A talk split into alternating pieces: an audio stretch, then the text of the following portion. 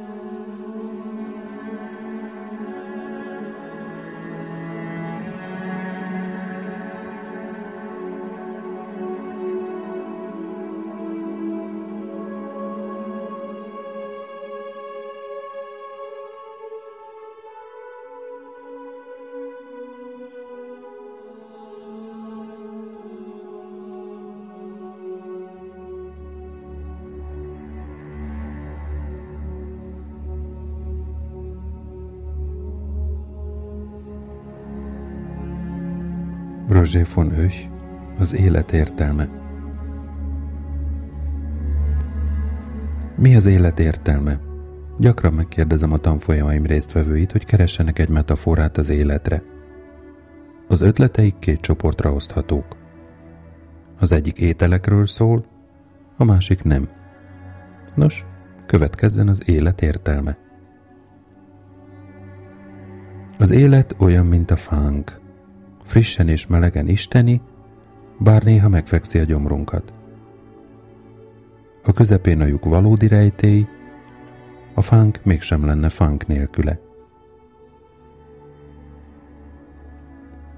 Az élet olyan, mint grapefruitot enni.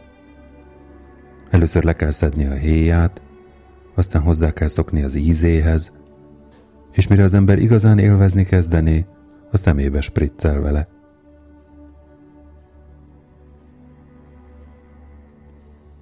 Az élet olyan, mint a banán. Eleinte zöld, aztán egyre puhább és édesebb lesz. Vannak, akik a fürt belsejében érzik jól magukat, és vannak, akik ragaszkodnak ahhoz, hogy a legtetején legyenek. El lehet csúszni a héján. És fontos az is, hogy meg kell hámozni, ha meg akarjuk enni.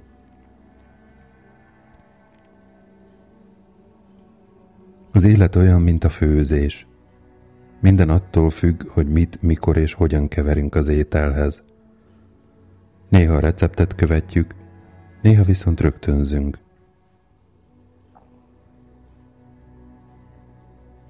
Az élet olyan, mint a kirakós játék. Csak éppen nem tudjuk előre, hogy mi áll majd össze a darabkákból. Néha abban sem vagyunk biztosak, hogy megvan az összes. Az élet olyan, mint a labirintus, melyben nem akarjuk megtalálni a kijáratot. Az élet olyan, mint liftezni. Sokszor megesik, hogy mások nyomkodják a gombokat, mi meg csak utazunk fel és le. Néha persze benne is ragadunk. De nem ez az igazi vacak, hanem az, amikor megáll. Az élet olyan, mint egy pókerjátszma. Vagy én osztok, vagy nekem osztanak. Tehetség és szerencse kell hozzá. Az ember tartja a tétet, emel és blöfföl. Mindig lehet tanulni a partnerektől. Előfordul, hogy egyetlen párral nyerünk, de az is, hogy fullal vesztünk. Bármi történjék is, addig jó, amíg mozgásban van a pakli. Az élet olyan, mint a kölyök kutya amelyik szeretné, ha minden utcán rengeteg fa lenne. Az élet olyan, mint egy szoba, amely eleinte csupa nyitott ajtóból áll, de ezek fokozatosan bezárulnak előttünk, ahogy öregszünk. Ön szerint milyen az élet?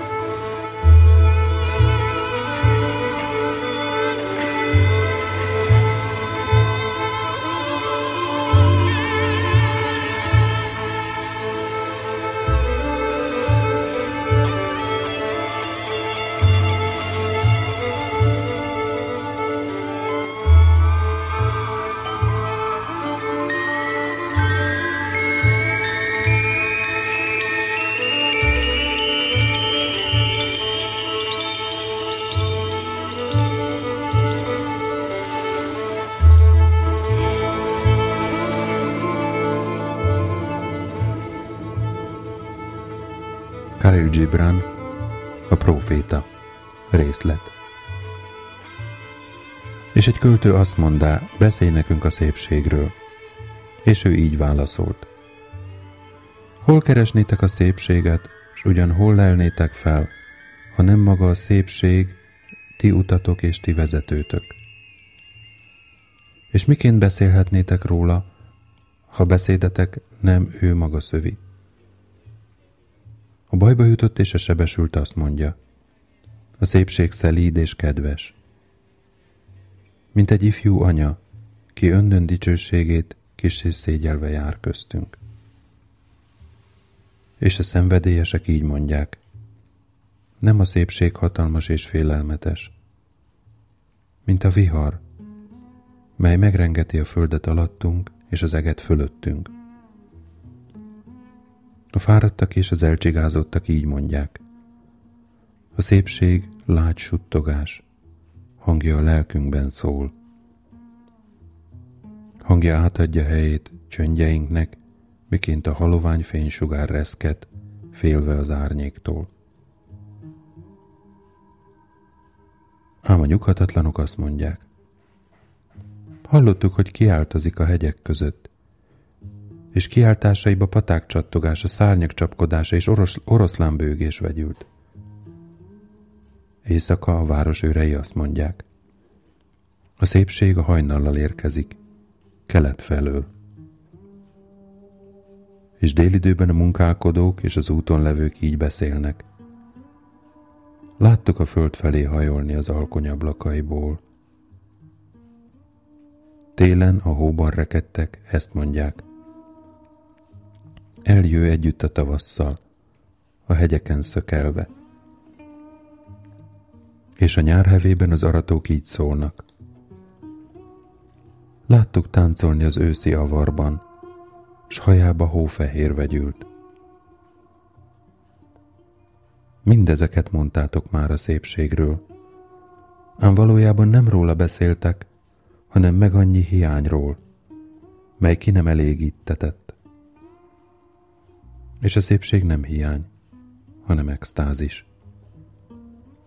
A szépség az örökké valóság, mely önmagát tükörben szemléli. De ti vagytok az örökké valóság, és ti vagytok a tükör is.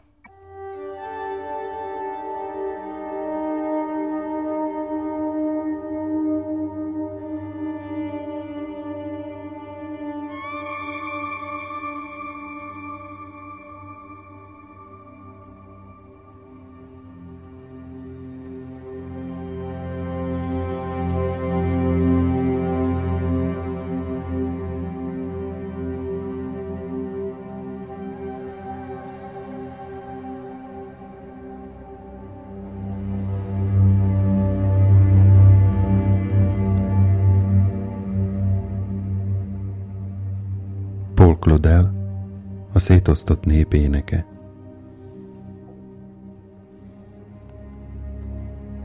Türelmesnek mondatok, de egyedül a szeretet zár hegyek közé, ahonnan nincsen kiút. Mondjátok, mi adja vissza nékem a szabad teret és a szabadság nyers szélcsapásait, amely elragad, mint egy vadlegény, aki két kezével a magasba röpíti táncos nőjét. Ki nem beszél szabadságról, de hogy megértsük, mit jelent, fogolynak kell lenni, törvényen kívülinek, menekültnek. Íme itt vagyok, mint sebzett madár, aki a költözők rajából leesett, és az udvarban a szekér alatt rak fészket. Száműzöttnek kell lenni, hogy megtudjuk, mi a haza. Ah, ki adja vissza nekem a hazát, és ezt a tengerként hullámzó búzamezőt, sejemnél lágyabbat, amely a lábamnál ringott szélesen a júliusi éjszakában. Ah, csak egy pillanatra hallanám két hang perlekedését hazám nyelvén, és a kozák gitár pengését, és láthatnám a pislákoló tüzet a víztul a kanyarulatánál. Nem a ti nyomorúságos szétszabdalt földdarabjaitok, hanem a mély föld a szívem szintjén. Ez a hazám. A teljes, felkavart éjszaka fuvallata sóhajt, és egyetlen özönlésben tör ki. A lüktető és feldagadó élet mindent elöntő vízözöne, melyen egy csillagtüze csattog, mint víztükrén az esőcseppek. Amint a halak élnek a vízben és a kismadarak az erdőben, úgy élnek az emberek az én hazámban a mérhetetlen búzatáblák, e maguk teremtette tengerölén.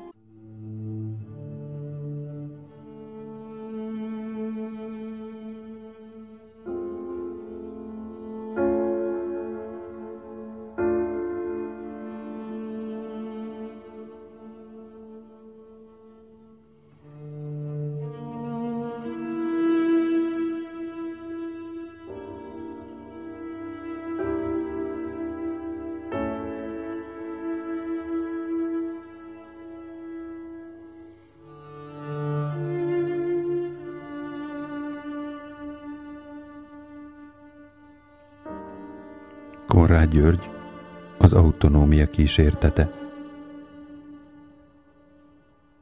Nem ígérem meg, hogy szeretni fogom a fele barátaimat, mint önmagamat. Igyekszem tisztelni őket. A szeretet fogalma követelő és bizonytalan, nem szeretetek minden embert. Keveset csupán, s azokat sem egyformán.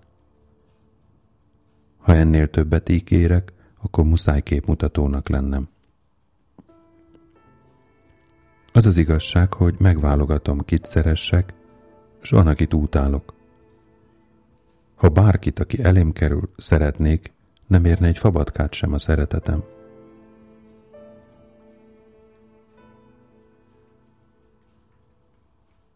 Megbízhatónak találom a szerény programot.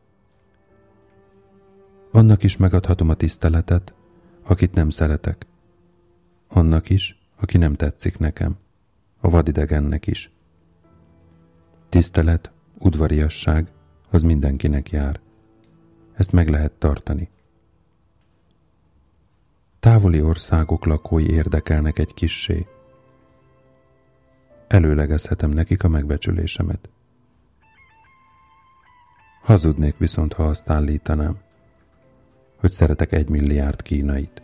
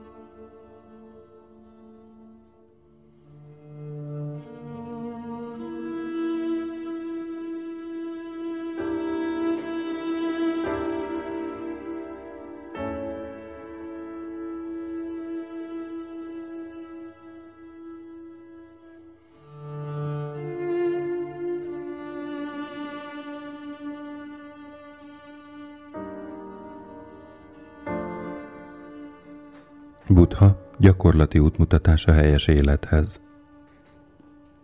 Mindezt a szeretetet és jó indulatot, amelyet szüleinktől kaptunk, lehetetlen lenne visszafizetni még akkor is, ha képesek lennénk száz hosszú esztendőn keresztül hordani atyánkat jobb vállunkon és anyánkat a bal vállunkon.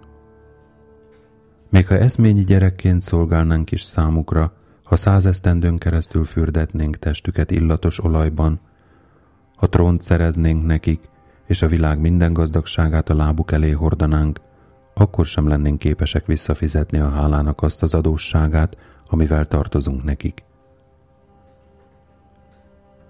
A család az a hely, ahol az elménk érintkezésbe kerülhet máséval.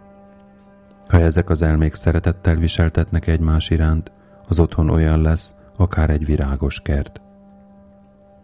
De ha nincs harmónia az elmék között, az olyan, mintha vihardulta volna fel a kertet. Ha viszályüti fel a fejét a családban, nem mást hibáztassunk érte, hanem vizsgáljuk meg elménket, és kövessük a helyes utat.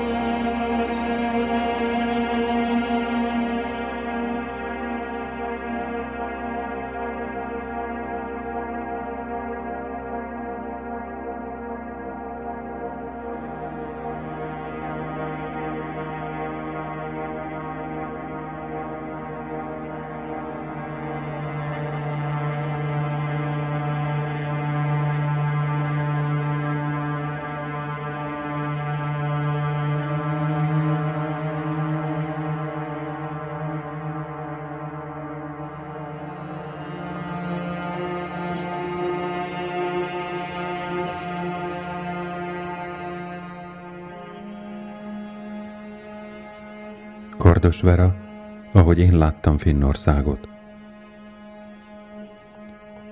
A finnek az őszi-téli sötét, borongós, hosszantartó időben, azon kívül, hogy ilyenkor rendszeresen elutaznak, mindent megtesznek annak érdekében, hogy ezt a kellemetlen és nehezen elviselhető időszakot a maguk számára mégis világosabbá, meghittebbé, hangulatosabbá tegyék. Alapelvük hogy ilyenkor belülről kell megteremteni a világosságot.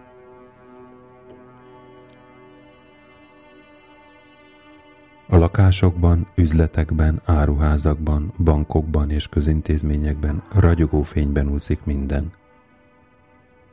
Többféle és több helyen elhelyezett világító testekkel érik el a fényáradatot. Mindemellett rendszeresen gyertyát gyújtanak. Kis pislákoló mécsesek égnek a bankok, áruházak eladópultjain is. Gyertyakultuszuk egészen fantasztikus. A legcsodálatosabb színű, formájú, fajtájú, minőségű gyertyákat gyártják és használják rendszeresen.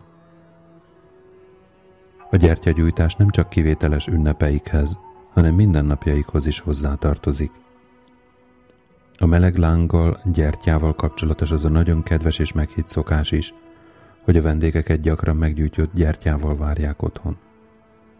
Rendszeresen láthatók a vendégváró mécsesek az utcákon, közintézmények, éttermek előtt is, ahol fogadásokat, rendezvényeket tartanak. Az egyik számomra legkedvesebb, csodálatos és igazi vendégváró gyertyájukat a következőképpen készítik el. Amikor nagy hideg van, kiraknak egy vödör vizet, és megvárják, amíg megfagy.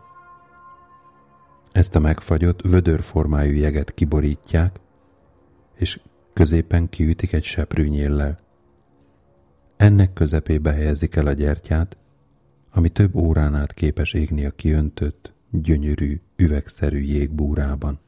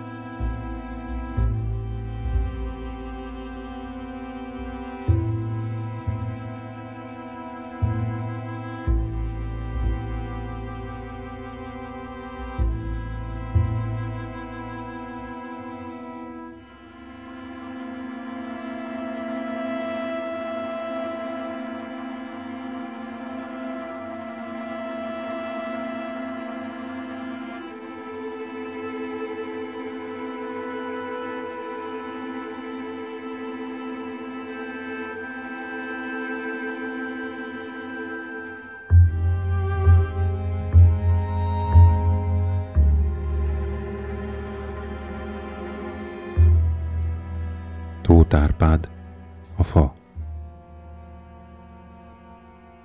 Ó, nézd a furcsa ferdefát, mint hajlik a patakon át. Ó, lehet-e, hogy ne szeresd, hogy benne társad ne keresd? Már ága között az aranynapot nem tartja, madara elhallgatott, virága nincs már sem gyümölcse, ő mégis áll, az alkony bölcse mint a tűnődő, ki így estelen a végtelen titkába elmerül, és testel is szelíden arra dől, amerre lelke vonja testelen.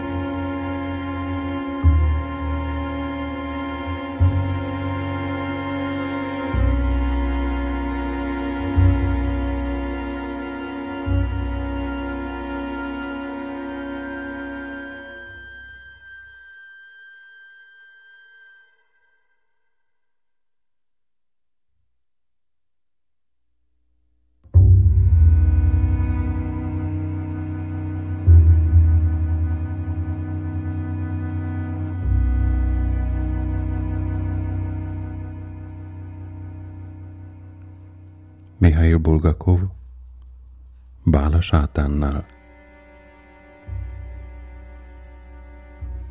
Kezdődik a bál, ordította el magát a kandúr. Margarita felsikoltott, és egy pillanatra behunyta a szemét.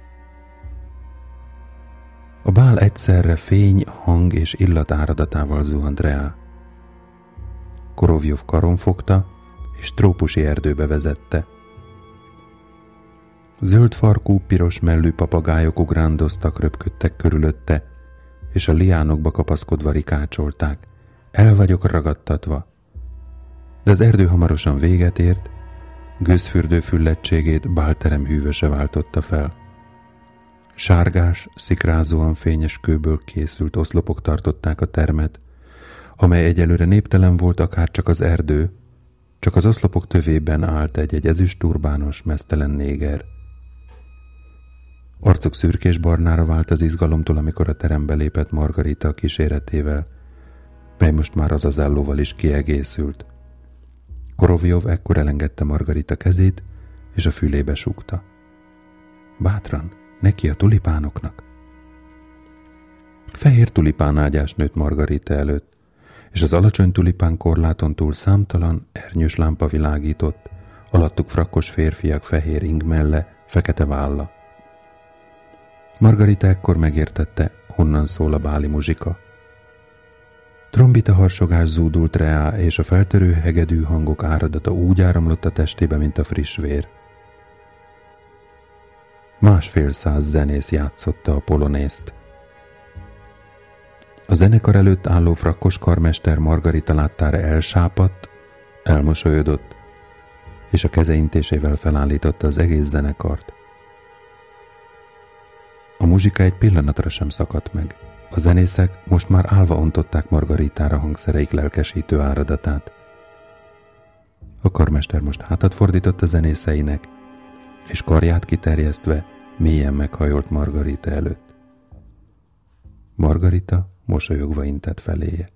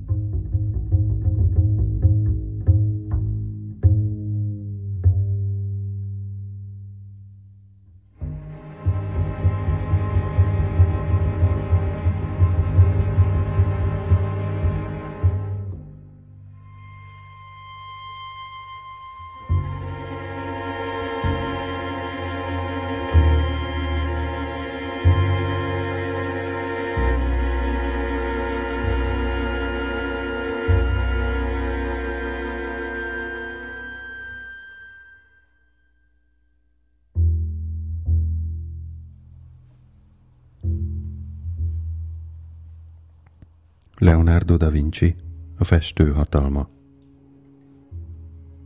Ha egy festő szép dolgokat akar látni, melyek elragadják, kényére kedvére létrehozhatja.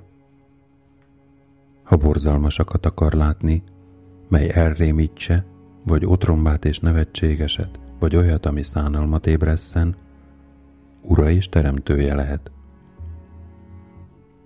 Ha puszta helyeket akar alkotni, vagy hőség idején árnyas és sötétlő erdőket, formába öntözheti. Ugyanígy teremthet meleg tájakat rideg időben. Ha völgyeket akar, ha a hegyek magas csúcsáról kiterjedt mezőséget, azon túl pedig a tenger horizontját akarja megpillantani, ha a mély völgyekből fel akar tekinteni a magas hegyekre, vagy a magas hegyekről a mély völgyekbe és tengerre, ura lehet kíváncsiságának. És valójában mindaz, ami a világon csak van, lényegileg valóságosan vagy a képzeletben, az a festőnél először lelkében rejlik, aztán a kezeiben, és ezek oly tökéletesek, hogy ugyanegy időben, ugyanabban a pillanatban, amikor megalkotják-e dolgokat, arányos harmóniát teremtenek.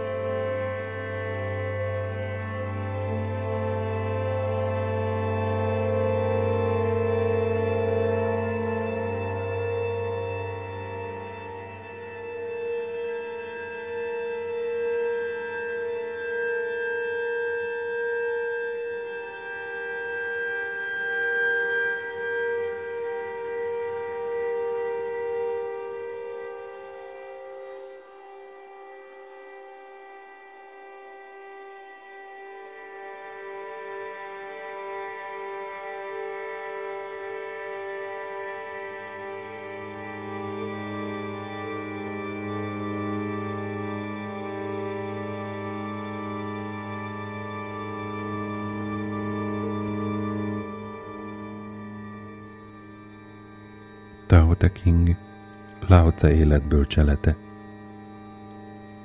Minden, ami alakot ölt a földön, annak idején ismét eltűnik. Tizenhárom kapu vezet a földi élethez, és éppen annyi kapu vezet a halálhoz. Miért? Mert az emberek áhítozzák a földi életet, és elvakultságukban rettegnek a haláltól. De az az ember, aki igazi élet megismerésre jutott, megnyugvással halad az élet ösvényén, nem félvén sem az orszarvútól, sem a tigristől, sem pedig az öldöklő ütközettől. Mert mi félni valója volna mindezektől annak, aki a testi halál igazi mi voltát ismeri.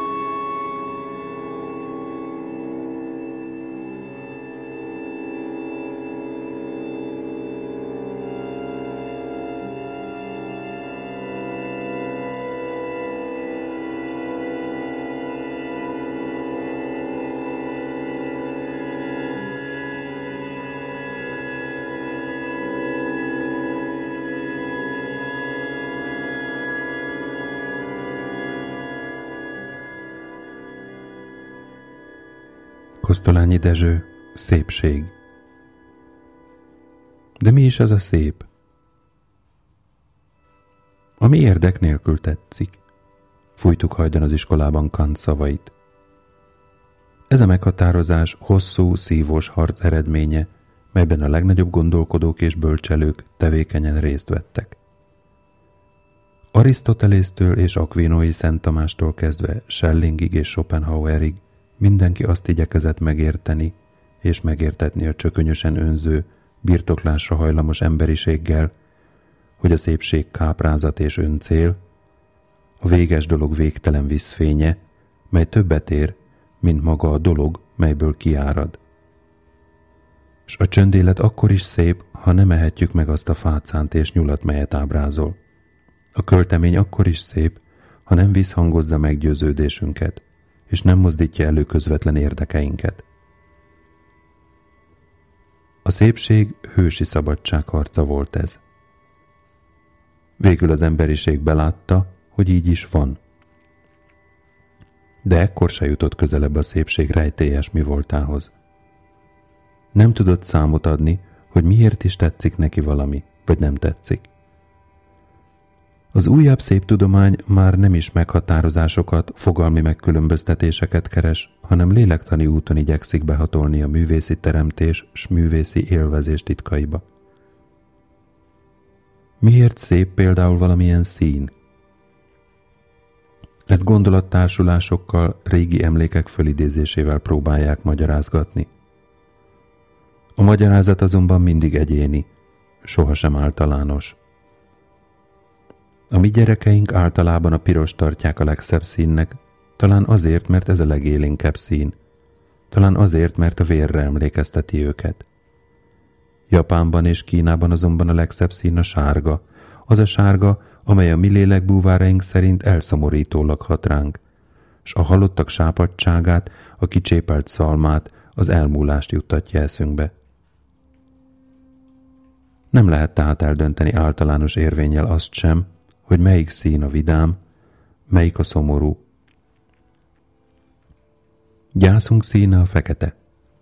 Ellenben egyes néger törzsek pirosban gyászolnak. A japánok fehérben, a kínaiak halványlilában, az egyiptomiak sötét sárgában, az abeszínaiak szürkében. Az az egykor elterjedt hiedelem is megbukott, hogy a szépség tulajdonképpen az épség, a testi és szellemi egészség, az épp testben ok- okvetlenül épp lélek lakik. Ha ez így volna, akkor labdarúgó bajnokaink vezethetnék az emberiséget. De nincs így.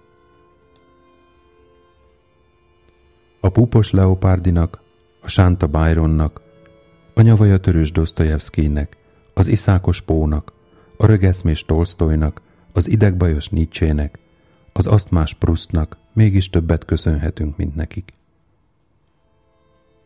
Be kell érnünk azzal, hogy a szépség fogalma egyénenként és népenként nagyon viszonylagos.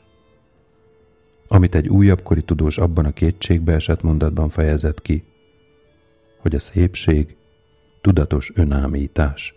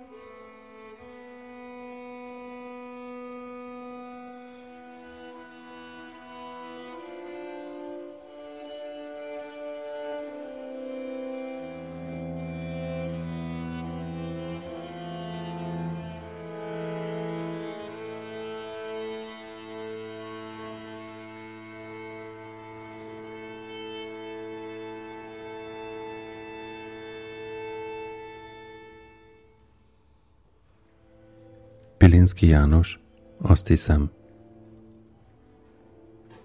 Azt hiszem, hogy szeretlek. Lehunyt szemmel sírok azon, hogy élsz.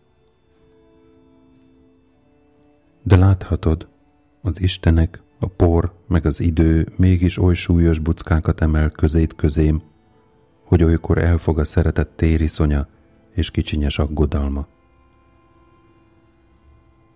Ilyenkor ágyba bújva félek, mint a természet éjfél idején, hangtalanul és jelzés nélkül. Azután újra hiszem, hogy összetartozunk, hogy kezemet kezedbe tettem.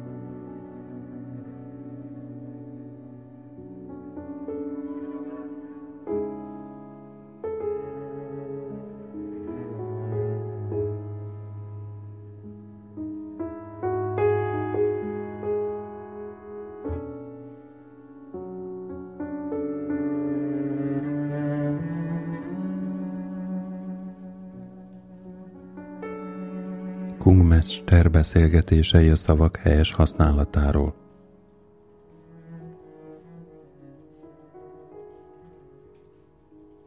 Celu szólt. Vej herceg várja a mestert, hogy a kormányzást átvegye. Mi legyen első teendője? A mester így szólt. A szavak helyes használatának helyreállítása. Celu szólt. Ez az egész? Most az egyszer a mester hibázni fog. Miért kell a szavakat helyesen használni? Milyen együgyű vagy te jű? A bölcs mellőzi azt, amit nem ért. Ha a szavak használata nem helyes, a fogalmak értelme zavaros. Ha a fogalmak értelme zavaros, nem lehet szabatosan cselekedni. Ha nem lehet szabatosan cselekedni, az erkölcs és a művészet nem virágzik. Ha az erkölcs és a művészet nem virágzik, a büntetés értelmetlen. Ha a büntetésnek nincs értelme, a nép nem tudja hova lépjen és mit tegyen. A bölcs első dolga, hogy fogalmait szavakká, s a szavakat tettekké tegye. Nem tűri, hogy a szavaiban rendetlenség legyen. Minden ezen múlik.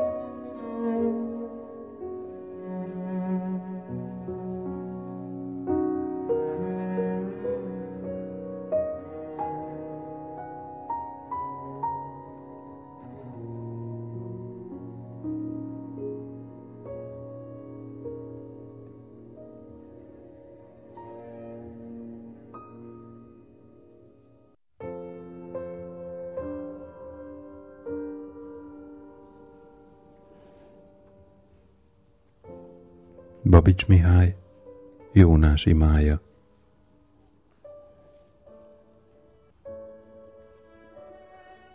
Hozzám már hűtlenek lettek a szavak.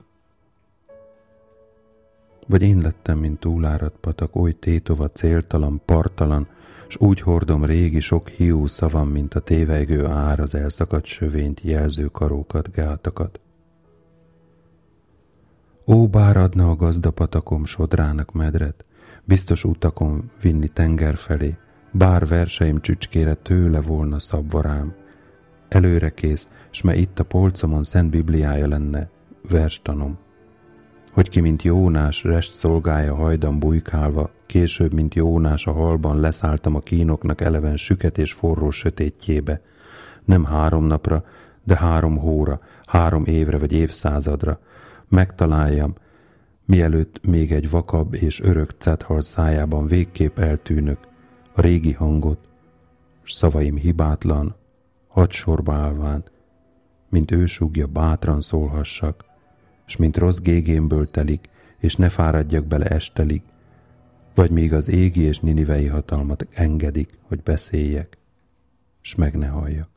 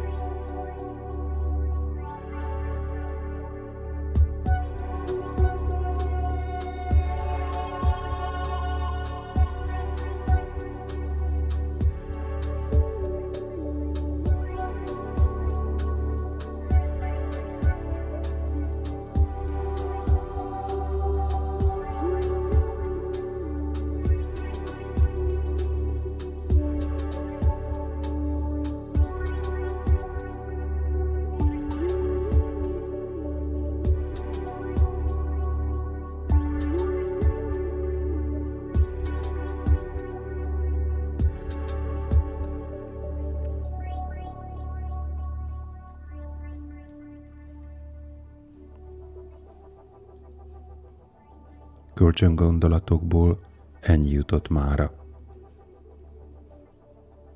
Úgy láttam, a magok jó talajba hullottak. Nem tudhatom természetesen, hogy azok, akik csak hallgatják a rádiót, de nem léptek be a csetre, hogyan fogadták ezeket a gondolatokat. Azt látom, hogy a cseten némely gondolat vitát váltott ki. És ez így van rendben. Úgy van rendben, hogyha vitatkozunk szépségről, irodalomról, gondolatokról, nézetekről. Mert bizony nagyon-nagyon sok ezek közül viszonylagos. És hogyha vitatkozunk, beszélgetünk, gondolatot cserélünk, megismerjük egymás gondolatmenetét, gazdagodunk általa beszélgessünk.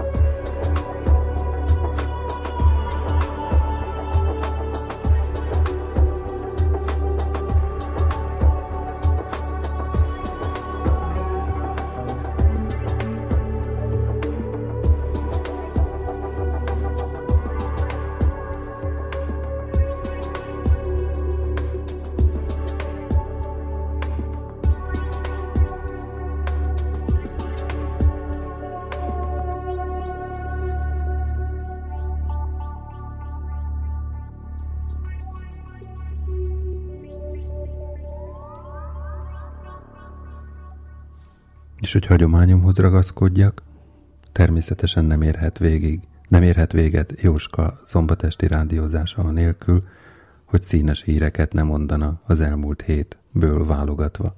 Tehát akkor most következzenek a színes hírek.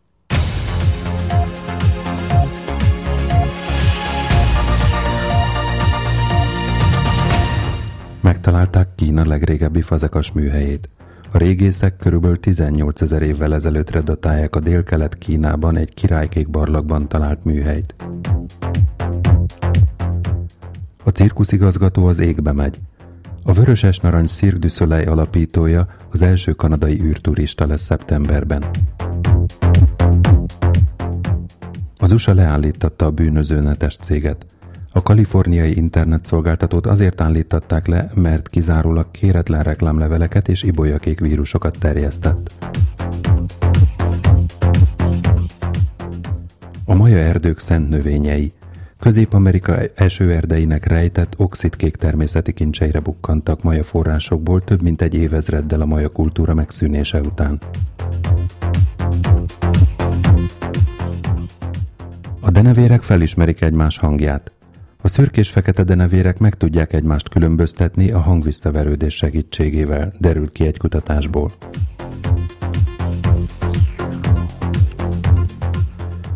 Londonban is siker az Apáca Show.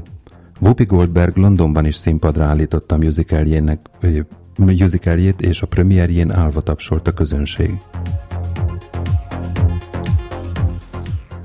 Robot a mélyben. A Nereus tört sárga színű robot tenger alatt járó elérte az óceán legmélyebb pontját, a 10.902 méter mélyen lévő Mariana árkot.